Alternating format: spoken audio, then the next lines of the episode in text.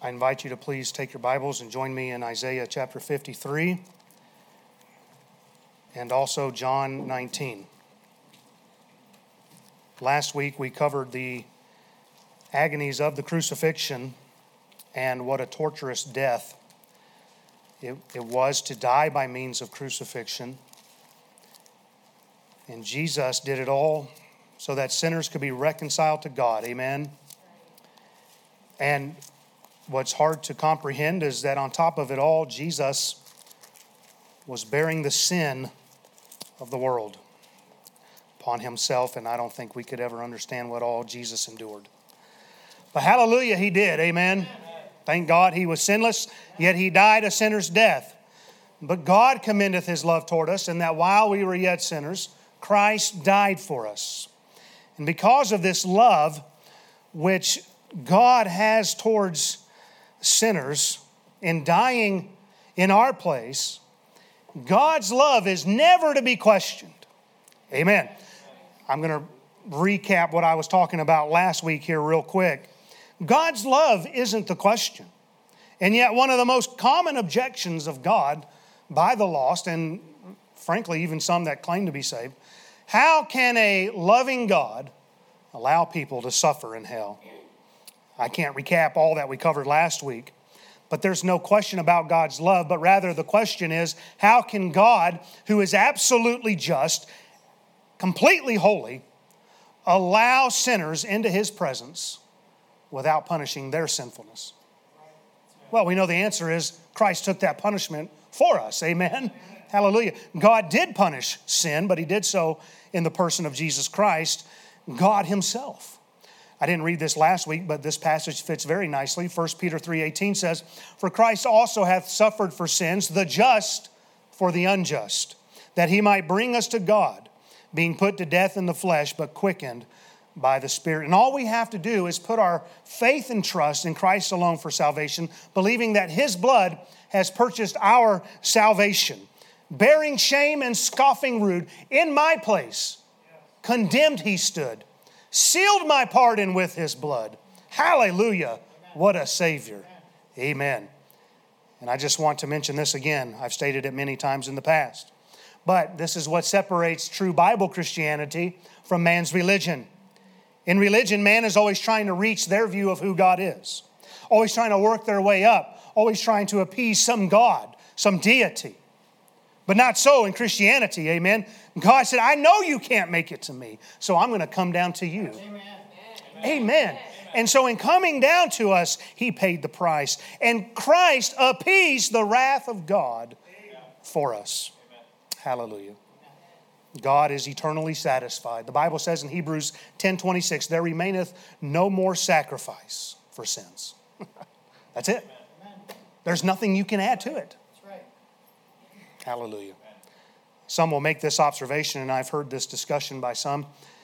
Well, it sounds like God is saving us from Himself. If God is saving us from His wrath, then we're being saved from God by God.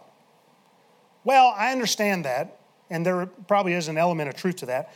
But in reality, you needed God to save you from yourself. Because even man, when he was created in the beginning, Adam and Eve had a free will to choose, and they didn't choose what was right. Neither did we. Amen. We're no different.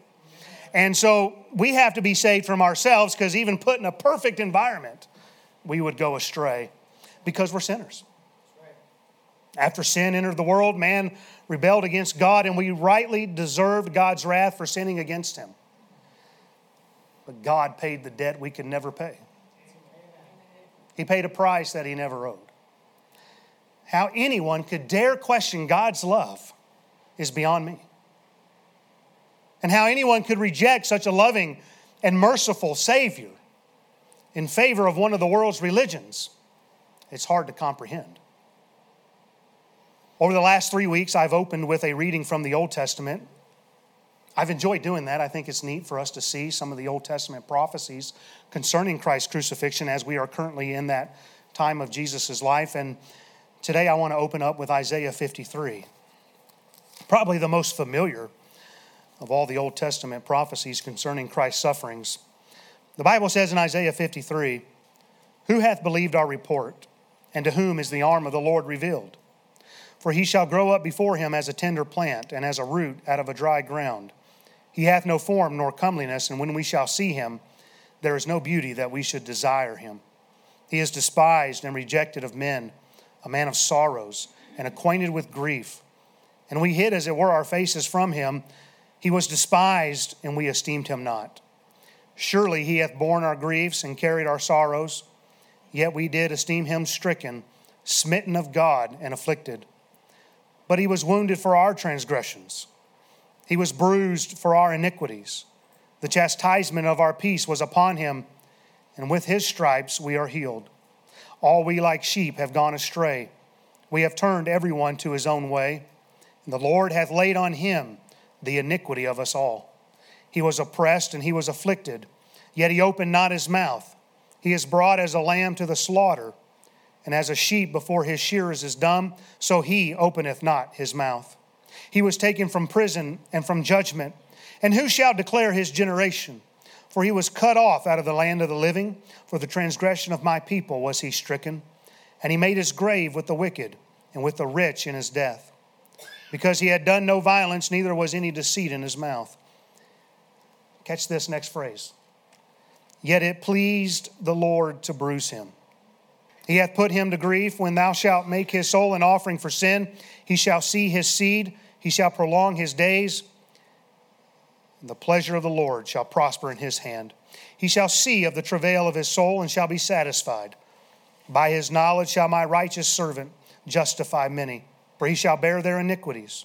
Therefore I will divide him a portion with the great, and he shall divide the spoil with the strong, because he hath poured out his soul unto death. And he was numbered with the transgressors, and he bare the sin of many, and made intercession for the transgressors. Amen. Go over to John chapter 19, please. We'll open again in verse 16 as we have the last several weeks here. John chapter 19, beginning in verse 16, the Bible says, Then delivered he him therefore unto them to be crucified. And they took Jesus and led him away. And he, bearing his cross, went forth into a place called the place of a skull, which is called in the Hebrew Golgotha, where they crucified him and two other with him on either side one, and Jesus in the midst. And Pilate wrote a title and put it on the cross. And the writing was, Jesus of Nazareth, the King of the Jews.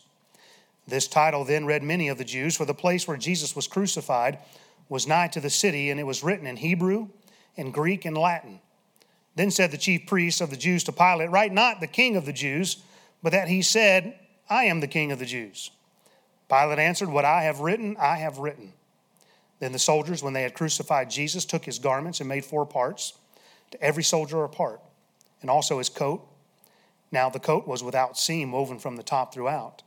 They said, therefore, among themselves, Let us not rend it, but cast lots for it, whose it shall be. That the scripture might be fulfilled, which saith, They parted my raiment among them, and for my vesture they did cast lots. These things, therefore, the soldiers did.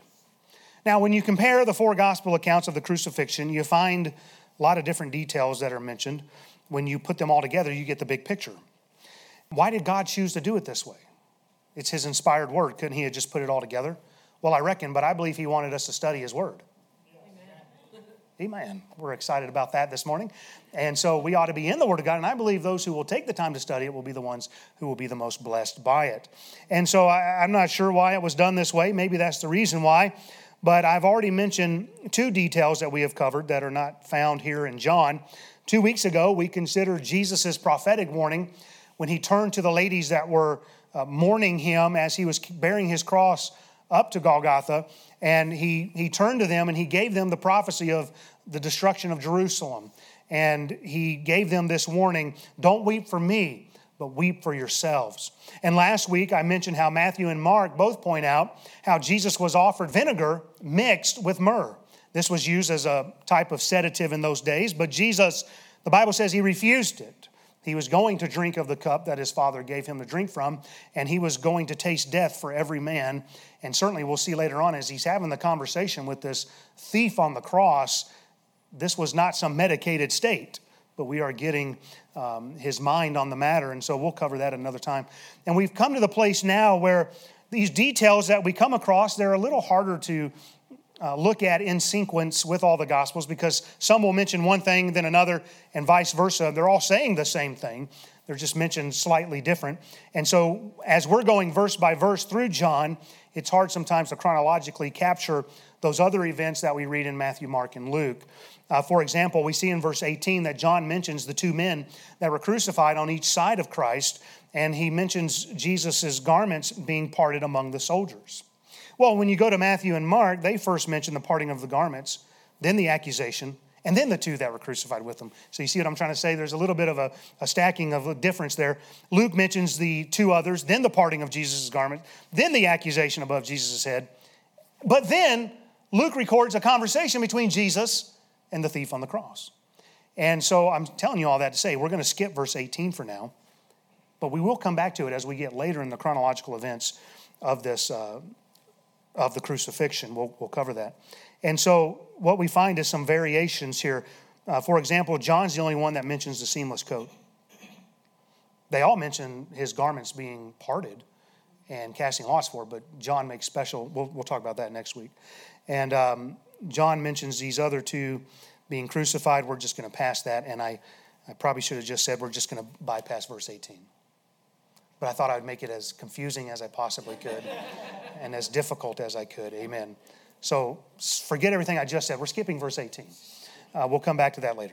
So let's begin today by considering this title that Pilate placed above the head of Jesus. And let's once again read these verses here in verse 19. And Pilate wrote a title and put it on the cross, and the writing was Jesus of Nazareth, the King of the Jews. This title then read many of the Jews, for the place where Jesus was crucified was nigh to the city and it was written in Hebrew and Greek and Latin. Then said the chief priest of the Jews to Pilate, Write not the king of the Jews, but that he said, I am the king of the Jews. Pilate answered, What I have written, I have written. Now, I mentioned last week how the Romans would place a charge above the condemned on the cross to show people who would pass by and read the sign what crime they had committed in order to hopefully deter further crimes. So apparently, we need something out of the parking lot that talks about not stealing catalytic converters. Amen. For some reason, that has happened now. Happened to Breck. Now it's happened to our church. But we don't have a deterrent in these days, amen? We don't have somebody strapped to a catalytic converter out there to show, don't do this. But they would have this very torturous death out there in the open for everybody to see, the accusation above the head, and it was hopefully to be an effective deterrent. What I find amazing is you would think that a torturous death like crucifixion happening out in the public would have been a deterrent. And yet, many were crucified frequently. Isn't that amazing? Now, I'm all for deterrence. I say bring back the chain gang. That don't bother me one bit to see people out there cleaning up the highways. Bring back deterrence. I'm all for it. But what's interesting when we think about it is man is absolutely depraved apart from God. Even with crucifixions out in the open and the accusation, accusation written above the head, don't you know there were still people doing it? How sad. And so I would imagine it would deter some, but it wouldn't deter all because this is man. Apart from God, we're sinners. And we're going to do what we want to do. There are some who will never learn from the open punishment of others. Now, I'm thankful I got to watch my older sister. Learn from her. Amen. I was thankful for that. I'll just leave it there in case she ever watches. But some people, don't you know, they have to learn the hard way. They just have to take the hard path. They don't want to listen to anybody. They just want to live in rebellion, living against God. But doesn't it break your heart when you have to watch it? Yes. Ask a parent. Oh, it hurts to watch someone we love take the long, painful journey to the hog pen in a faraway country. Look at their father and say, Give me my inheritance. You know what he's basically saying? You got your inheritance when the parent was dead. I wish you were dead. Give me my inheritance. Took his inheritance, went to the hog pen. Well, long story short, ended up in the hog pen. And it was there that God broke his heart. And it's hard sometimes to know in the ministry and as parents how much do we let a person suffer and how much do we bail them out? Sometimes we bail them out, we're actually hindering what God's doing in their life. It's hard to know, and it takes great discernment, a lot of prayer, but listen, it hurts to watch people go through that until they finally come to themselves and truly desire to get their heart right. We'll see, people, we'll see people come in, profess to get their heart right, but it's not long. And they have to be broken. So this placard is placed above Jesus' head on the cross. All could read it, and we see the accusation that's written against our Lord is Jesus of Nazareth, the King of the Jews. What's Pilate supposed to write? What, what, accusation is he supposed to give to a man that he's already declared innocent? What's he going to put? I find it interesting that he didn't put guilty of sedition. If that was the crime, if that was the charge, why don't we find that here? One thing for sure, he, he couldn't have wrote Jesus of Nazareth, an innocent man. That wouldn't look good. So, what do you write against a man who's innocent? Jesus of Nazareth, the King of the Jews. I believe it's probably meant to convey sedition. I think that might be what's being said. I don't know. Remember in verse 12 of this chapter, Pilate goes out and he wants to release Jesus, and the crowd cries out and they say, If you let this man go, you're not a friend of Caesar. Anyone who makes himself a king is no friend of Caesar. And that's got to be on Pilate's head to some degree. And we see in verse 20 that because Jesus was crucified near the city, many of these Jews, as they're coming to the city, they would be able to read this title and they would be able to see what the accusation was. Now, I, I, ended last week in Romans 3 where Jesus was put on open display to the world. And there he is. He's out there in this main thoroughfare, he's out there on the way to Jerusalem. And don't you know, it's Passover week. And there are tens of thousands of people flowing into Jerusalem from the known world where all the Jews had been scattered and all the house of Israel had been scattered. And they're out there and they're coming in to celebrate Passover. Some people put the number into the hundreds of thousands. And all these people are coming in. And as they make their way into the city, they, they knew of Jesus, they heard of him, they knew of his fame. And then they walk by, and there it says on the cross above his head, Jesus of Nazareth, the King of the Jews. What do you think that did to their minds? But as we see in verse 21, the chief priests don't like that too much. We don't like that he, you wrote that he's the king of the Jews. We want you to change it to where it says, but he said he was the king of the Jews.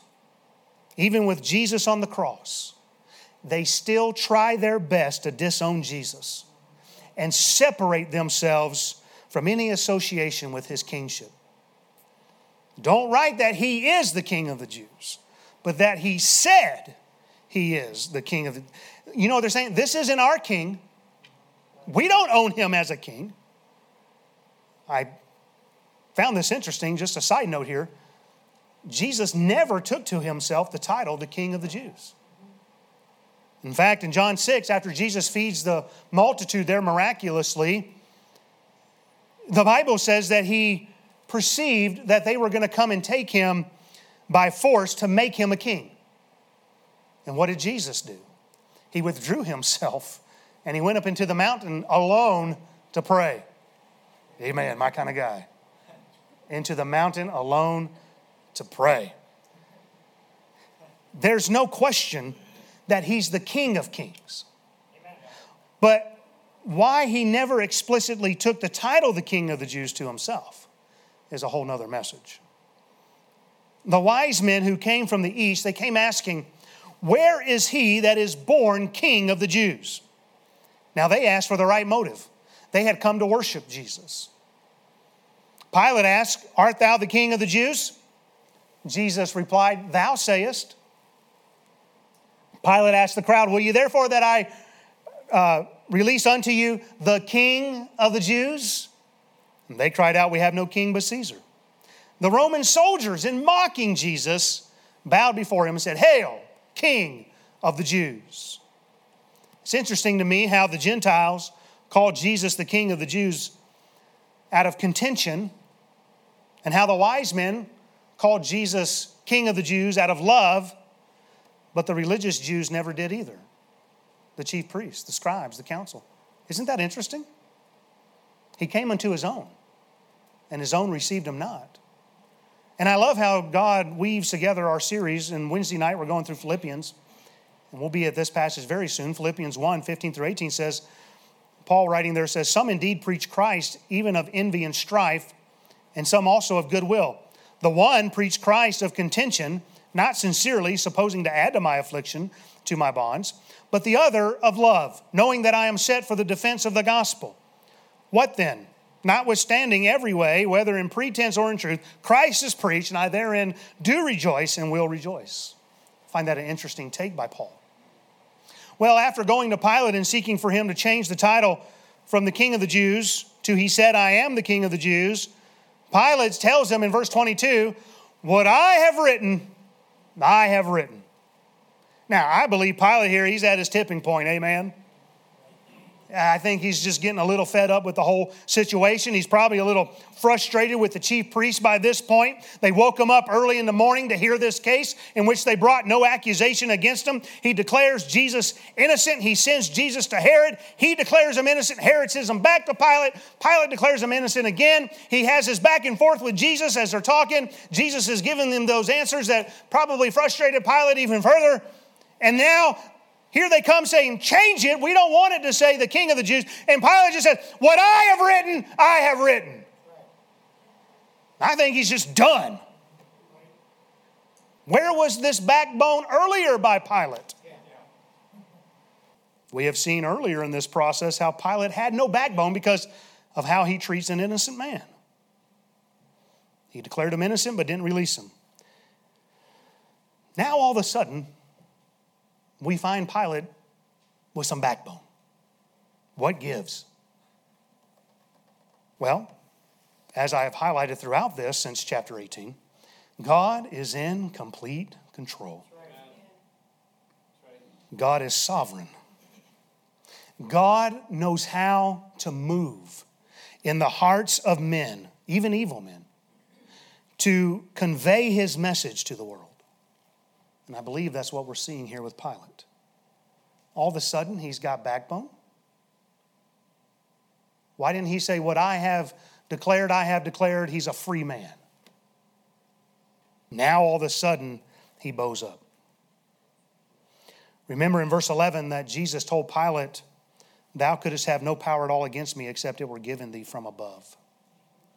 You see, it's God who ultimately sets up and brings down rulers of this world. Proverbs 21 1 says, The king's heart is in the hand of the Lord. As the rivers of water, he turneth it whithersoever he will. And as we see here, God's hand is turning Pilate's heart whithersoever he will. Yes, God gives us a free will, but there can come a point where God steps in. After all means have been exhausted, at times God will take over and do with our heart as he sees fit. For example, Moses goes into Pharaoh and he says, Let my people go, that they may hold a feast unto me in the wilderness. And Pharaoh said, Who is the Lord? That I should obey his voice to let Israel go. I know not the Lord, neither will I let Israel go. And listen, it was only after Pharaoh said that did God say, I'm going to harden his heart? A lot of people think, well, Pharaoh had no control in the matter because God kept hardening his heart. Oh, no, no, no. God didn't harden his heart until Pharaoh rejected. Don't forget that. He was given an opportunity to be complicit, and he turned that down. He rejected God and his will. And so God says, I will harden Pharaoh's heart. And I believe what we're seeing taking place here, God was working through Pilate's hard heart to bring about what this title needed to say because this title above Jesus' head was meant to speak to the entire world. It was meant to speak to all of mankind. Don't ever underestimate God's ability to work His plans, His purposes, His will through the wickedness of sinful man. You say, Can God use our wicked leaders? Oh, yeah. He sure can. He's always in complete control. And I, I would say that ought to bring you a lot of peace today. Because we live in some uncertain times. But God knows. And He can turn a heart just as He would turn a river.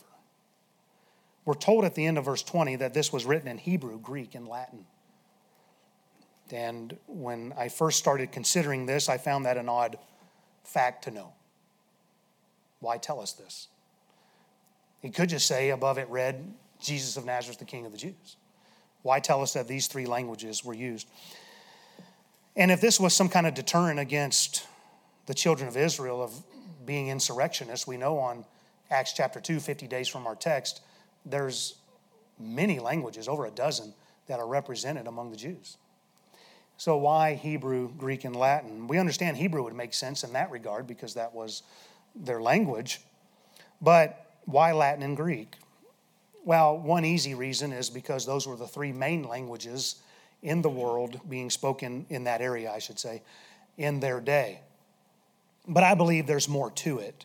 And it's the emphasis that I want to end with today. When we consider the three languages that Pilate wrote this statement um, in, in using those three languages, Jesus of Nazareth, the King of the Jews, what we'll find is it encompasses all of humanity, not just then, but also now. And first, we must understand this about this title. For one to be born King of the Jews was to admit that he was the Messiah. They understood the Messiah to be a king. That's why they were looking for an earthly kingdom. And so, even for the wise men to come and say, Where is he born king of the Jews? They're saying, Where's the Messiah? We know that the Messiah will be a king. And so, unbeknown to Pilate, the title that he puts up there is a fulfillment of Scripture because Jesus would be of the tribe of Judah, he would be of the Jews. Jesus of Nazareth, King of the Jews. And he would be born Messiah, he would be born a king. And the man suffering on the cross is the fulfillment of God's holy word. The king did come. The, when Jesus started preaching, he said, Repent, for the kingdom of heaven is at hand. Not only him, but also the apostles, John the Baptist, they all started with, The kingdom of heaven is at hand. The kingdom was on the way. They were looking for an earthly kingdom, it's a spiritual kingdom. Now, certainly, Jesus will reign a thousand years upon this earth, and there will be an earthly kingdom. But right now, the Bible says the kingdom of God is within you. It is righteousness, joy, and peace. And so, in the mystery of the gospel, they were not thinking of a kingdom made up of all people, right? They're looking for Hosanna, this one who's going to restore the kingdom of, of David. They're not thinking, boy, we're going to bring in the Gentiles. Hallelujah. And yet, that's what's happening under this kingdom. It was the mystery of the gospel. It was Christ in you, the hope of glory. And God bringing the Gentiles and the Jews together and making one body. And now we find every kindred, tongue, people, and nation. Amen. Now, in understanding this, we get a better answer to why this title was written in Hebrew, Greek, and Latin. God's going to bring them all into one. So, to begin with, Hebrew represents the language of the religious man. The Hebrews had been blessed to have the oracles of God committed to them. They were to be the stewards of God's word. They were the ones who were observing the sacrifices and all that we find under the old covenant. And they were the ones that were seeing Christ pictured in and foreshadowed in these types and these sacrifices, all these things. But they had corrupted God's law. And they had chosen, rather than God's law, they chose the traditions of men. And they had replaced being just through faith. You say, well, that's New Testament. Oh, no, Habakkuk says, the just shall live by his faith. It was always about faith. And they had replaced that with their traditions of religion. And they were believing that they could only be just through their religious observance. Therefore, what God is saying to the religious man, Christ on the cross, your ultimate sacrifice has come. Your ultimate price has been paid. God was never pleased with the blood sacrifices of animals. Amen. He would only be satisfied with Christ's blood. and all those animal sacrifices, they only pointed to Christ. So to the religious man, God is saying righteousness has been established in Christ. Hallelujah. You can now come before God holy because of this man, God in the flesh. Jesus Christ giving himself upon the cross. And you can come before God based on the merits of Christ and the righteousness of his blood because his blood's been applied. Whoop! Amen. I'll take a lap if I have to by myself. Amen. And listen, there isn't a list of religious observances for us to follow. God said you're going to observe the Lord's Supper and you're going to be baptized by immersion. There is not this checklist that we have to come through. There is not these religious sacraments that we have to observe. There is not some catechism that we have to follow. It's not about you and your righteousness. Aren't you glad? Because as I've already said, man is depraved without God. In John 6, 28 and 29, we read, Then they said unto him, What shall we do that we might work the works of God? Jesus said unto them, This is the work of God, that ye believe on him whom he hath sent. To believe on Christ. To the religious man, God is saying, Put aside your religion. Stop it. The blood has been offered up. The price has been paid. It was also written in Greek. Greek was the Latin of the philosoph- or the language of the philosophical man in search of wisdom. We, we know the Bible says that. I'll read it here in just a minute. They were always in search of wisdom. These are the ones who are always trying to think and reason their way through and find reason for life. What's going to happen? And why are we here? I think, therefore I am, and all this nonsense.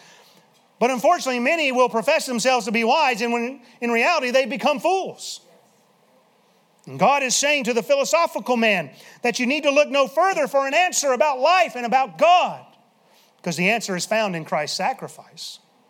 The Bible says in 1 Corinthians 1 19 through 24, For it is written, I will destroy the wisdom of the wise, and will bring to nothing the understanding of the prudent.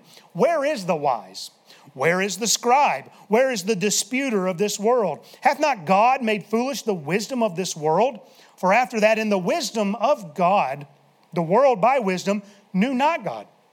It pleased God by the foolishness of preaching to save them that believe. For the Jews require a sign. But what do the Greeks seek after? Wisdom. But we preach Christ crucified.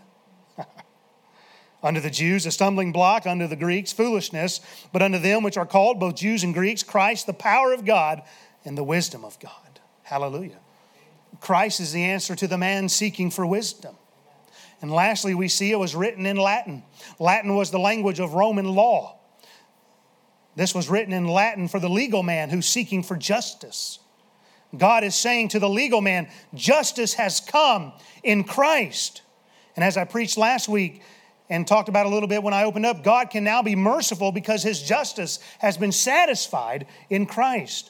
The wrath which belonged to sinful man was taken by a just God in the person of Jesus Christ. He took what we deserved and our death was his death. And I read this earlier, but 1 Peter 3:18, for Christ hath also suffered for our sins, the just for the unjust.